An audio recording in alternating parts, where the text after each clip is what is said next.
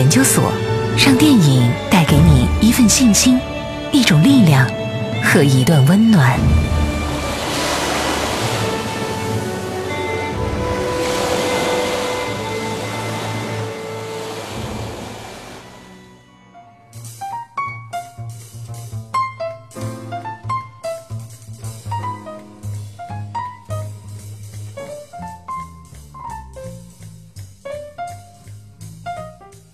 半点之后，欢迎大家继续锁定 FM 八八二成都故事广播 Happy Radio，为您准时敞开大门的电影研究所，我是依然。您现在锁定收听的是四川唯一一档专业的广播类电影节目。那我们接下来呢，进入到今天的依然很经典，依然很经典，听依然给你讲一个年华已逝的电影故事。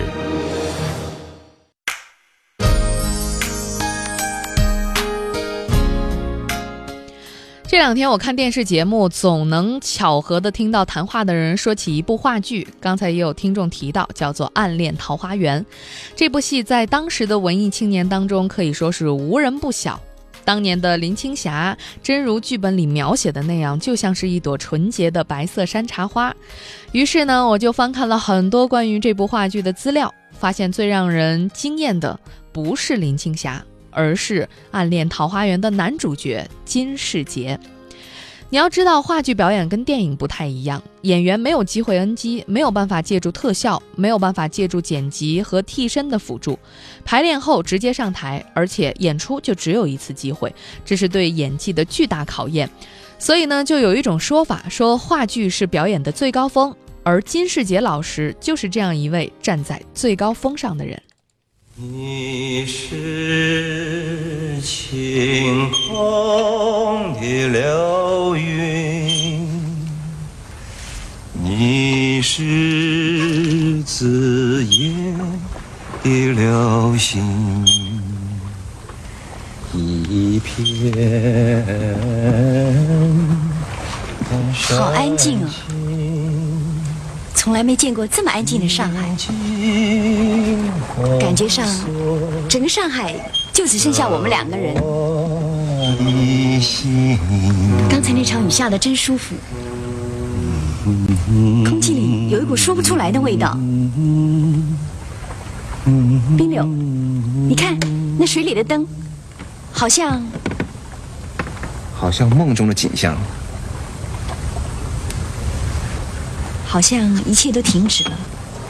一切是都停止了，这夜晚停止了，那月亮停止了，那街灯，这个秋千，你和我，一切都停止了。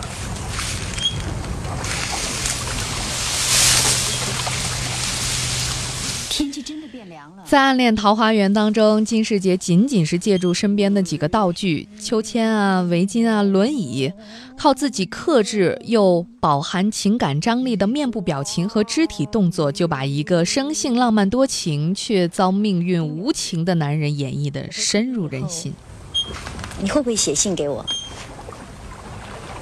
我已经写好了一叠信给你了。真的？而且我还算好了时间。我直接寄回你昆明老家，我一天寄了一封。明天呢，你坐船，隔了十天到了昆明，一进家门刚好可以收到我的第一封信。接下来每一天你都会收到我的一封信。我才不相信，你这个人会想这么多。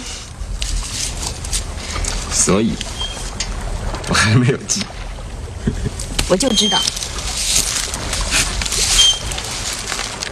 这样。我就确定，他到你手上了。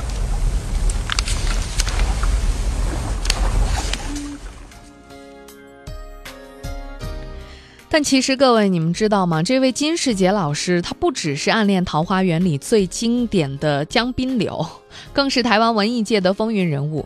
他一手开拓了台湾的现代剧场，甚至影响了之后的话剧著名导演赖声川。而他的人生经历更像是一场大戏。今天的依然很经典，我们就来聊聊他金世杰。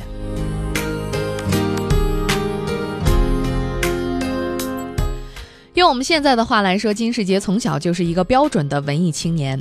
他原籍安徽合肥，外公呢是国民党中央评议委员，全家在一九四九年从大陆来到台湾屏东，家里有四个孩子，金世杰排行老二。童年的时候，他跟家人住在台湾眷村，村里住着的都是一九四九年之后从大陆去台湾的空军。小时候呢，金世杰就喜欢去村子里边的大榕树下听人说故事。而他喜欢的另外一件事情，就是一动不动地躺在榻榻榻榻米上，在脑子里编故事。从那个时候开始呢，他就跟故事结下了不解之缘，终其一生都是以说故事的人自称。就要在快联考，就是相当于我们的高考的时候，金世杰离经叛道，越来越排斥学习。他并不是不爱学习，他反而特别特别爱看书。但如果是跟考试挂钩，就变得毫无意义。于是呢，金世杰就放弃了联考，等于我们放弃了高考一样。呃，转读屏东的农专畜牧科，期间呢，整天都泡在书店里，泡在电影院里。毕业之后，跟所有十八岁、二十岁想要去远行的年轻人一样，金世杰也打算去台北闯荡。但是这个时候，父亲的一个举动改变了他的。这样的行为。二十三岁那一年，长大了，觉得自己可以出手了，然后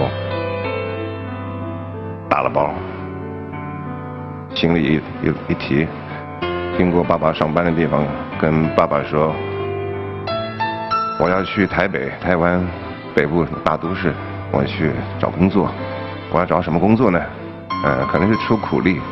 我要做什么事情我不知道，我只知道我去做一些对这个世界很重要、很很了不得的事情。我因为我语言不详，不停觉得，你真的你想清楚了吗？你到底要做什么？哦哦哦，那你去之后你怎么养活自己？什么人都不认识，你你要你要干嘛呢？我答不出，我说我知道我要去。父亲觉得这孩子翅膀硬了，拦不住，很难过。就从口袋拿出一些在台北他知道的朋友、亲戚，甚至把一些公车的票、一些什么都这次拿出来，一些零钱拿给我，塞给我，说好好好，但你要会，呃，照顾自己啊，啊啊啊！他讲不出太多话，我也点头，嗯嗯嗯，我也不太懂得怎么表达，只晓得去意已坚。然后看着老人家背对我走向洗手间。突然发现他驼背，咦，我怎么没有注意过这个爸爸已经老了？从来没有注意过。突然发现，哎呀，他老了。然后驼着背走走走到厕所去，我听见他擤鼻子的声音，然后从厕所走出来，然后眼睛有刚刚用水擦过的样子。我心中起了巨大的变化，在那一瞬间。然后他回来时候，我就跟他面对面的说，啊。爸爸，我我不走了。啊？你什么？不去了？哎，我确我确定我不去了。你你不要因为我怎么样怎么样而影响你什么不不不不不要不要不要不要你你你去你的你不我确定我不去了。在那一瞬间，就我爸爸离开我走上厕所那一瞬间发生的事情是，我突然觉得，我我我是有志气的青年，我要做的事情叫做对这个世界有益处有帮助。我突然发现，嗯。一个老人在我面前，我都伺候不了，我伤了他的心，那我去对这个世界有屁帮助啊？我连基本的小东西都搞搞不好，我突然觉得全错，我我全错了。后来我这一生慢慢走过来，都按照那天出发的时候所想的去做这个自以为对这世界有帮助的事情。可那天那个出尔反尔的事情，我印象好深了。这样反而证明我做的是对的。好，金世杰反悔了，他决定留下来。那留下来干什么呢？他在当地的牧场待了一年半，养猪，而且当时还成为了厂里的阉猪大王。养猪的时候，他经常拿着吉他去猪圈唱歌，那小猪呢就在旁边拱他。直到有一天，牧场把猪送去屠宰场。他看着血流满地的这种惨状，用他自己的话来形容，就是心里突然觉得有点破碎，有点难堪。自己之前的那种田园式的浪漫主义的心理一下子就破灭了。于是这个时候，二十七岁的金世杰意识到自己不能再等了，所以他再次出发去台北。初到台北的金世杰满怀理想。一九八零年左右，台湾的戏剧界还被称为是文化沙漠，基本上只有政府军方组织的舞台表演，民间的只有林怀民的舞团。云门舞集，还有京剧团、雅音小集在做一些小小的创新，其中话剧那就是最弱的一环。金世杰觉得台湾的小说一点都不输于国际，为什么电影、舞蹈、话剧这几项那么丢人呢？啊，我们的智商有那么低吗？所以不能再等了，省下骂人的力气，干脆自己去做吧。就在这样的情况之下，金世杰怀着揭竿而起的心情，创办了台湾第一个实验剧团，叫做兰陵剧坊。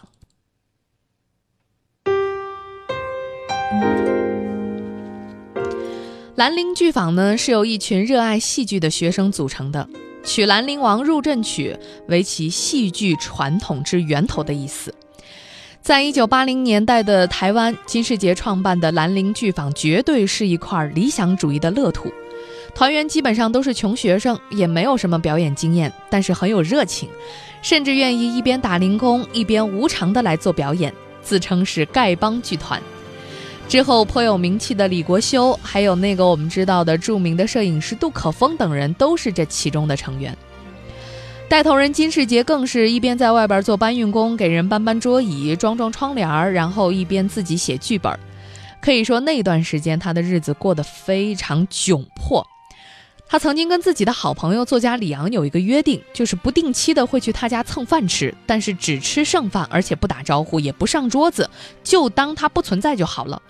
用他自己的话来说，绝不是我欠了你的，你也不要觉得有恩于我，我们绝对平等，一干二净。我完全不以穷为耻，甚至以反过来，我有点把穷当我的傲。我觉得这个社会看见我穷就应该跟我鞠个躬。因为我没有时间赚钱，我在忙对这个世界有点帮助的的可能性。我天天在想那个剧本或者那个人要怎么去雕琢它，像个一个苦命的哲学家一样苦苦思索一些嗯摸不着的事儿。我觉得这很重要，所以我觉得我没有时间去赚那个钱，所以我的穷是这个世界欠了我的。所以，当这个世界呃赏我两个钱的时候，我也不会脸红的说，哎，谢谢谢谢，我一点都不自卑，就说哦，好，很好，就拿来了。兰陵剧坊在金世杰的带领之下，开始尝试各种现代先锋的表演形式，有时候一场戏五个晚上的演出都会有五个不同的结局。终于，剧团成立一年半之后，一部《合珠新配》让他们一炮而红。金世杰改编传统京剧《合珠配》，把故事的背景呢搬到了现代的台北，讲述一个陪酒小姐和一个司机的骗中骗的故事。这部大胆的讽刺戏剧在台湾当时引起了很大的反响，直接推动了台湾的小剧场运动。一时间，金世杰风头无两，荣誉和掌声滚滚而来。但是金世杰却觉得，成功来得太快了，自己一点都不配。所以那段时间呢，每次演出结束，其他演员都上台接受鲜花、接受掌声，只有金世杰自己迟迟不肯露面，躲在后台流泪。他觉得自己是浪得虚名，所以成名之后的金世杰更加努力地磨练演技。他还曾经去过日本一段时间，给一个默剧演员当助手，然后每天晚上回家之后就对着自己的镜子去排练肢体的动作。到底这样一个动作，我应该肩膀先动还是胸脯先动？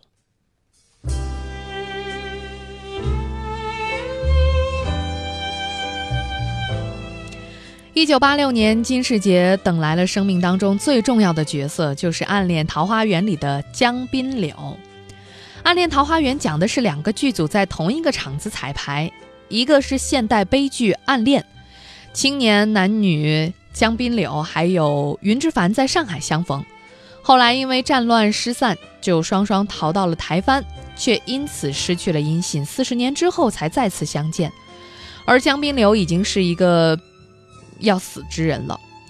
另外一个呢是古装喜剧《桃花源》。讲的是渔夫老陶在得知自己妻子和他人偷情之后出走，误入桃花源。就这样，两部剧一悲一喜，在舞台上相互交织，成为了一个奇妙的故事。从一九八六年首映开始的二十多年里，剧中的演员有很多的替换。女主角从一开始赖声川的老婆丁乃真换成了林青霞，再到肖爱，但是金世杰一直都是那个铁打的江滨柳。金世杰把这个痴心的角色演绎成了一代文青心里忘不掉的经典角色。排练的时候，赖声川曾经要求过他们不许哭，就这三个字儿，因为赖声川觉得只要一哭啊，这个戏就变成苦情戏了。但是在结尾的时候。好大一个上海，我们可以在一起；一个小小的台北，把我们给难倒。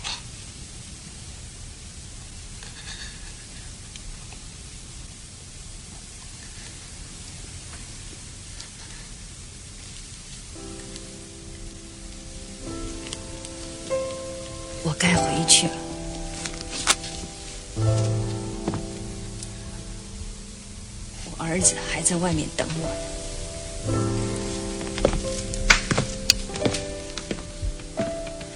志凡，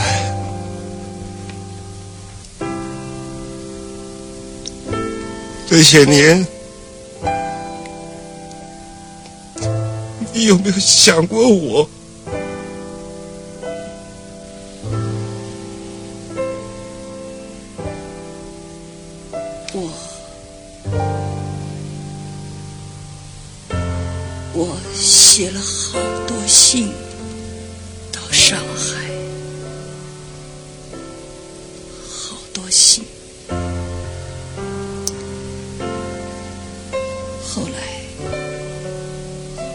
我大哥说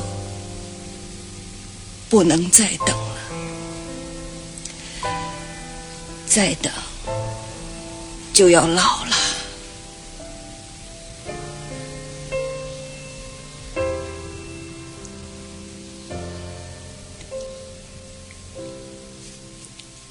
我先生人很好，他真的很好。在话剧的结尾，老年的江滨柳和云之凡终于又见面的这场戏，云之凡起身告辞的时候，金世杰突然即兴的发挥了我们刚才听到的那一句：“这些年，你有没有想过我？”一句话就这样道尽了一生的委屈。当时排完这场戏的时候，场上好久都没有人出声，连赖声川都隔了好一阵才说：“以后不能随便排这一场了。”可想而知，《暗恋桃花源》首映之后好评如潮，话剧版获得了国家文艺奖，电影版也拿下了东京国际电影节青年导演银奖和台湾影评人协会评选的1992年度十大华语片第三名。戏剧学者李丽婷说：“看完戏的观众都会完全明白笑中带泪、泪中带笑的意义是什么。光影在时间里流动，时间在影像里凝固，声音在空间里穿梭，空间在胶片里定格。”依然很经典，听依然给你讲一个年华已逝的电影故事。依然很经典。今天我们来聊一聊台湾文艺界的风云人物，一手开拓了台湾的现代剧场，甚至影响了之后赖声川的一位演员，叫做金世杰。那其实呢，这个人非常的独特。他甚至于不稀罕各种的物质，但是呢，有了婚姻，有了孩子之后，他必须要改变。他不希望让孩子跟着他一起吃苦。这位曾经的以穷为傲的文艺青年就开始频频涉足荧幕。嗯，其实。在这些为了赚一点钱的电影或者电视剧中，金世杰的演技也尤为的出挑。比如说《绣春刀章》当中，他的戏份只是一个男六号，却凭借着深不可测的奸诈表演，获得了第五十一届台湾金马奖最佳男配角提名。还有一代宗师里代表武林旧势力那个不阴不阳的五爷，以及他的演技会让泡沫一般的偶像剧增添厚重感。在我可能不会爱你里边的小剧场表演，他蠕动着嘴唇，用力说出爱你的时候，光是这些台词的功力都足以让小鲜肉们集体跪拜学习了。而在今天呢，我把时间留给金世杰的原因之一，还有一个就是十一月六号在今天要上映的一部他参演的电影，叫做《胜者为王》。在这其中，他就扮演了一个父亲。我们接下来呢，分享一个小小的电影当中的正片片段。他眼圈微红，嗓子沙哑，真情流露的念叨着对于女儿的关心，这完全是他现在的心声。你父亲前段时间联系过我。我爸，对，他找你干嘛？开始我也挺吃惊的，后来我就明白了。你知道，做父亲的对女儿爱的特别深。他找我主要是告诉我，他太了解你了。他说你在工作上、学习上是个特别认真、要强又霸气的人，但是在生活上。你就总是习惯于逃避，他总是逃避很多事情。其实就我父亲立场，我不应该把这些对你和盘托出。可是她是我的女儿，哪怕一直以来，我跟他的妈妈都挺担心的，有时候甚至连我们都会走偏了，觉得哎，不管怎么样，啊，他能找一个结婚的对象就好了。嗯，他没有遇到爱的人吗？没关系。找一个会过日子的人，好像我们也能接受。但到头来，这些话都只是随便说说。我是他的父亲，三十几年前是他来了，才让我成为一个父亲。我应是希望他幸福，真真正正的幸福。他不应该为父母亲结婚，他不应该在外面听什么。风言风语听多了就想着要结婚，他他应该想着跟自己喜欢的人白头偕老的去结婚，昂首挺胸的，我特别硬气的，啊，憧憬的，好像赢了一样。有一天就突然带着男方他出现在我面前，啊，指着他跟我说：“爸，你看。”我找到了，就这个人，我非他不嫁。